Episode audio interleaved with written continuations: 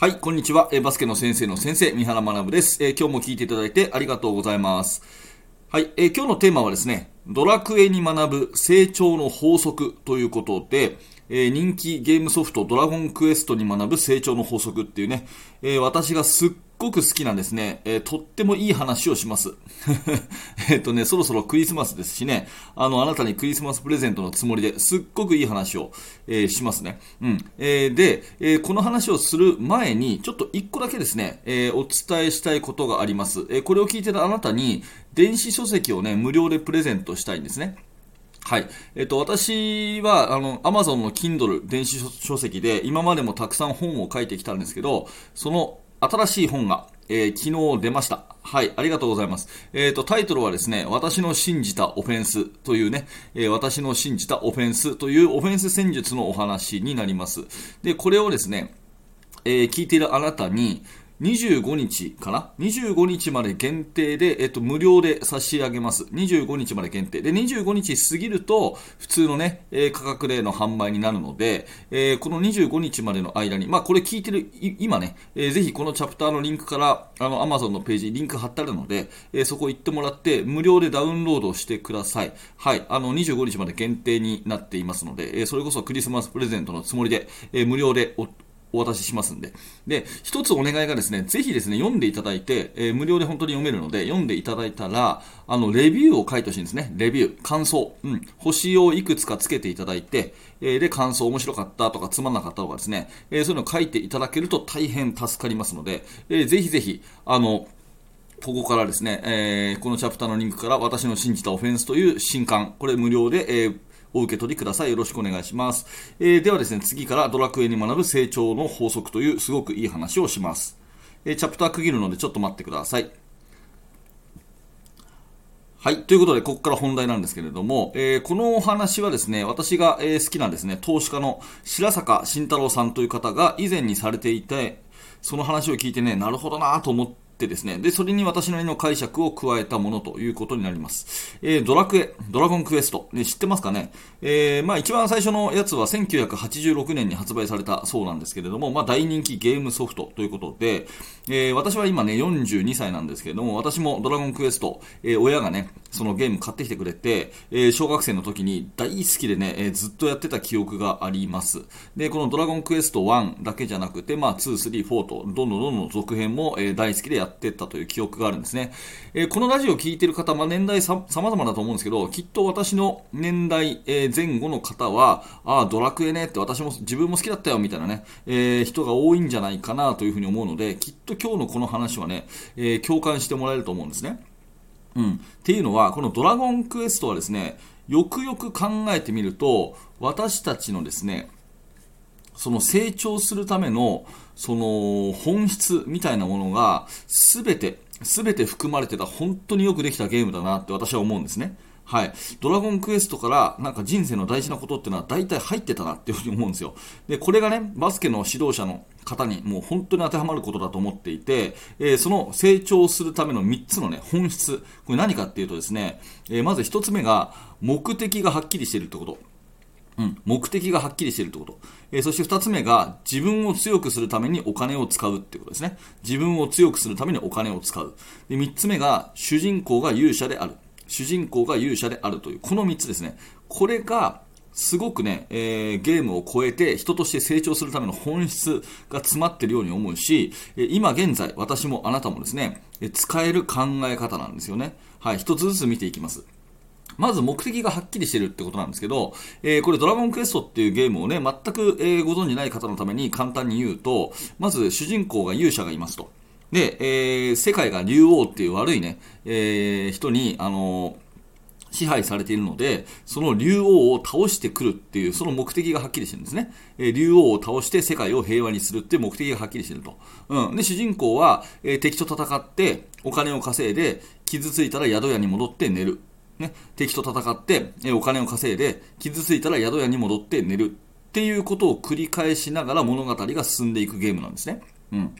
で、この敵と戦って、お金を稼いで、傷ついたら宿屋に戻って寝るっっていうのって、すっごく単純な、単調な作業なんですよ。まあ、普通に考えたらこれね、決して楽しいものじゃないんですね。えー、敵と戦って、お金を稼いで、えー、傷ついたら宿屋に戻って寝る。で、これをですね、来る日も来る日もずっと、まあ、やってたんですよね。で、なんでこれ飽きずに続けられたかっていうと、これは理由がたった一つで、目的がはっきりしてるからですね。私のこの人生の目的は、竜王を倒し、世界を平和にすることだということで、迷いが全くないんですよね。だから、毎日毎日、敵と戦って、え、お金を稼いで、傷ついたら宿屋に戻って寝るっていうことが繰り返せるんだと思うんです。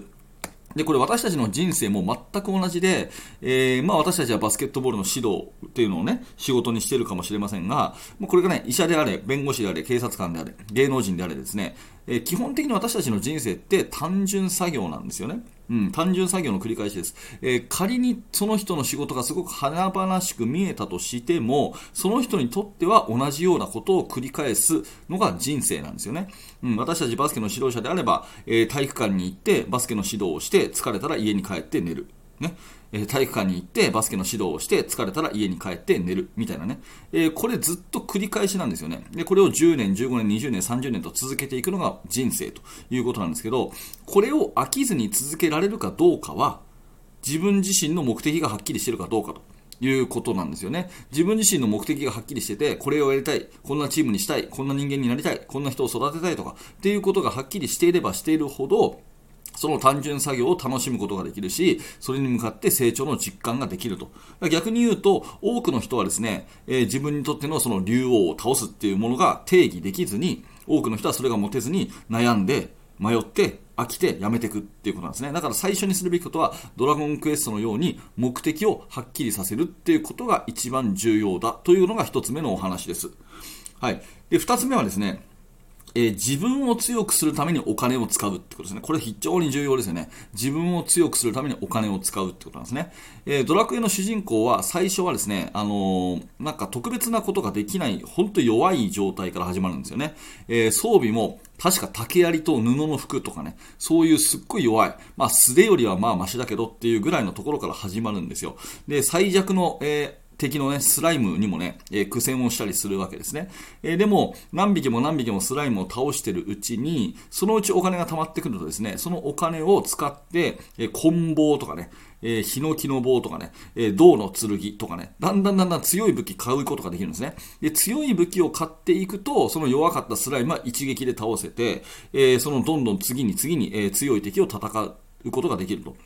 うん。で、お金が貯まったらまた強い武器を買う。で、強い武器を買ったら物語が進むっていうことで、お金を使って自分を強くすることで、どんどん物語を進めていくっていうのができるんですね。うん。で、このお金の使い道はたった一つで、自分を強くするためだけに使っているっていう点が非常に重要で、それ以外の無駄遣いとか、無意味な貯金とかはしないんですね。まあ、宿屋に2、3回泊まる分ぐらいは残しておきたいところだけれども、まあ、基本的に強い武器を買ったら、お金ゼロになってもいいんですよね。まあ、ドラクエの確かお金の単位ってゴールドだったと思うんですけど、ね、ゼロゴールドになっても別に構わないと。なぜならそれでまた強くなって敵を倒してお金をまた貯めていけばいいので、どんどん稼いでいけばいいので、別に無駄なね、貯金、必要以上に貯金をすることもないし、それからなんか無駄遣いをするっていうね、えー、まあこともしないと。とにかく自分を強くするためだけにお金を使うってことですね。で、これまた私たちにも本当に同じことが言えて、私たちも働いてお金を得ますよね。えー、どんな仕事をするにしてもお金を得ますよね。で、そのお金を何に使ってるかっていうことなんですよ。で、お金を自分を強くするため以外に使うっていう人が、私たち人間の実社会では驚くほど多いっていうことを言いたいんですね。まあ私もね、えー、そこは反省しなきゃいけないところにはありますけれども、例えば無駄遣いをしたりとかね、えー、必要以上の不要な貯金をしたりとか、うん、そういうことをしがちなんですよね。だけどそうではなくて、ドラクエの主人公のように、自己成長のためだけに使うべきってことですよね。まあ、私たちのバスケットボールの指導者であれば、まあ、本を買ったりね、えー、動画、え DVD を買ったりとか、え講習会に出たりとか、まあそういうことをすればするほどお金がかかりますよね。だからそういうことをするのをためらわずに、どんどん自分の成長のためにお金を使っていくと。逆に自分の成長のためにならないことには1円も使わないというような、え使い方をするといいと思うんですよね。まあ、それは宿屋に泊まるように、えー、家族を養うための最低限の貯金とかね、そういうのは必要かもしれないけど、基本的にそれ以外には、どんどん自分の成長のためにお金を使う。まあ、または自分の子供の成長のためにお金を使う。うん、まあ、体験にお金を変えていくってことですよね。はい。なので、そのお金を使えば使うほど自分が強くなる。で、自分が強くなれば、あなたの人生という物語が進んでいくという、こういうお金の使い方をすべきっていうことが、このドラゴンクエストから学べる2つ目の自分を強くするためにお金を使うということになります。はい。で、3つ目がですね、えー、主人公が勇者であるという話なんですけれども、ちょっとチャプター区切りますね。はい。えっ、ー、と、YouTube 等でご、あの、お聞きの方は、ちょっとだけ待ってください。続きお話をします。はい、えーと、続きの話、3番目の主人公が勇者であるということなんですが、これがね、個人的には私はドラクエの最もよくできているところじゃないかなと思っています。このね、まあ今まで言った目的がはっきりしているとか、お金を自分のために使うとかっていうことももちろんよくできているんだけども、この主人公が勇者っていうところが、すごくドラゴンクエストのね、秀逸なところだなと思うんですね。えー、これ屈強な戦士でもなければ、才能ある魔法使いでもなくて、街の人と同じような、さして才能もないですね、勇者が主人公なんですよね。で勇者はさっきもちょっと言いましたけど、まあ、こんあの布の服と竹槍とかっていう最弱の装備で多分素手で戦ったらですね街の中にいる人とあんまり変わらないような身体能力なんですね。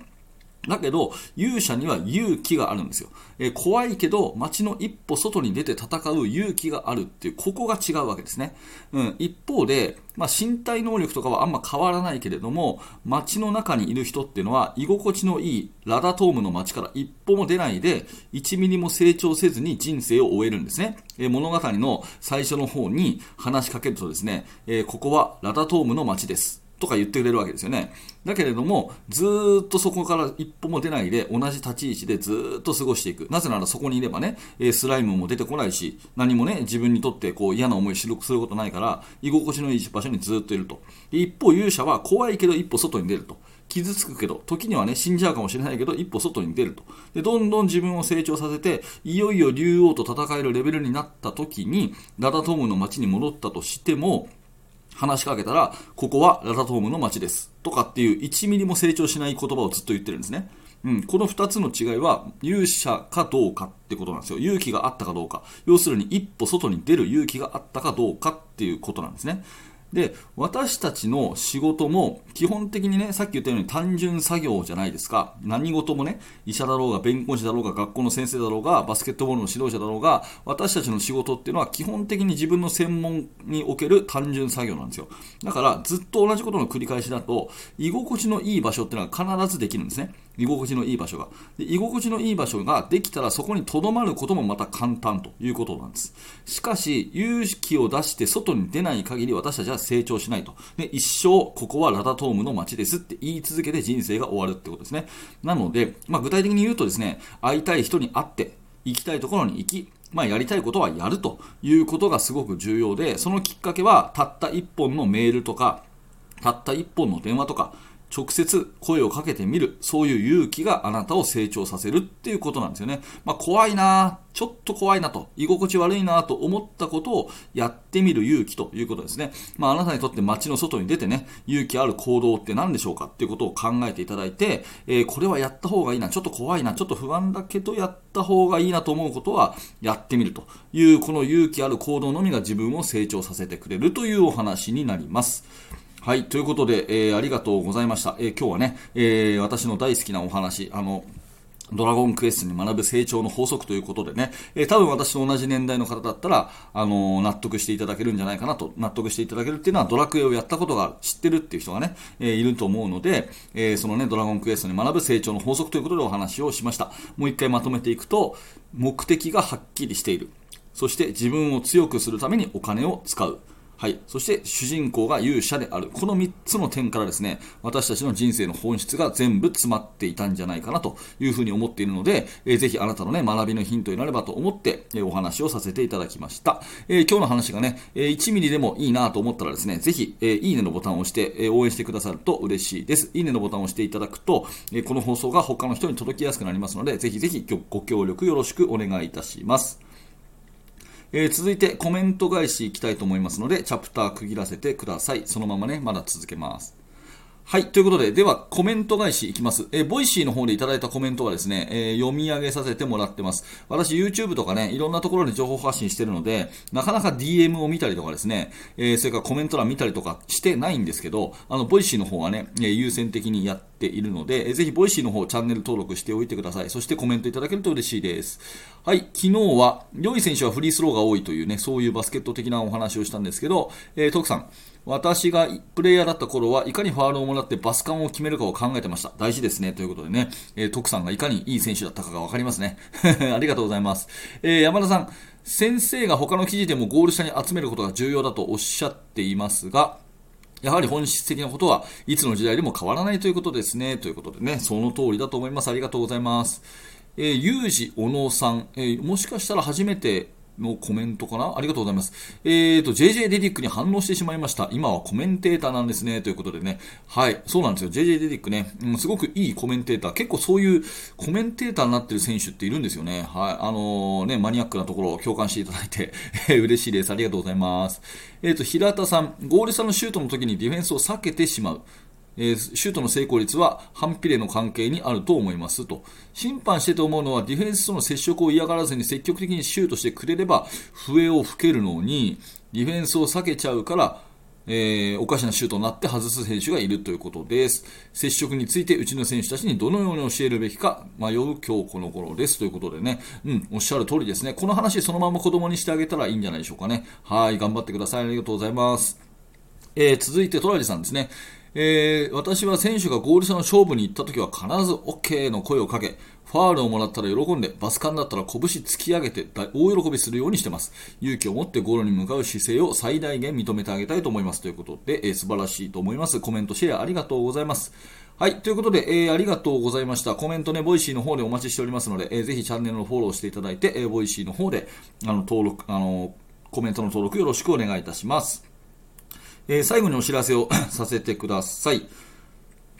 はい。ということでありがとうございました。えっ、ー、と、冒頭お話ししたように、えっ、ー、と、Amazon での電子書籍25日まで無料でプレゼントです。えー、ぜひダウンロードして手に取っていただいて、で、読んだ感想、Amazon のレビューでいただけると大変嬉しいです。ぜひぜひよろしくお願いいたします。えー、最後に少しお知らせです。えー、無料メルマガ講座やっております。メルマガ登録していただくと、えー、私からあなたに直接いろんなメールをね、えー、差し上げて、コーチングのヒントになるようなお話をお届けしますので、えー、ぜひ無料メルマガ登録してください。えー、それから、バスケの大学研究室では、え現在進行形で手掛けている最新のチーム作りについて、えほぼ毎日三原が2000文字ぐらいの記事を投稿しております。興味のある方は一度覗いてみてください。はい、最後までありがとうございました。三原学でした。それではまた。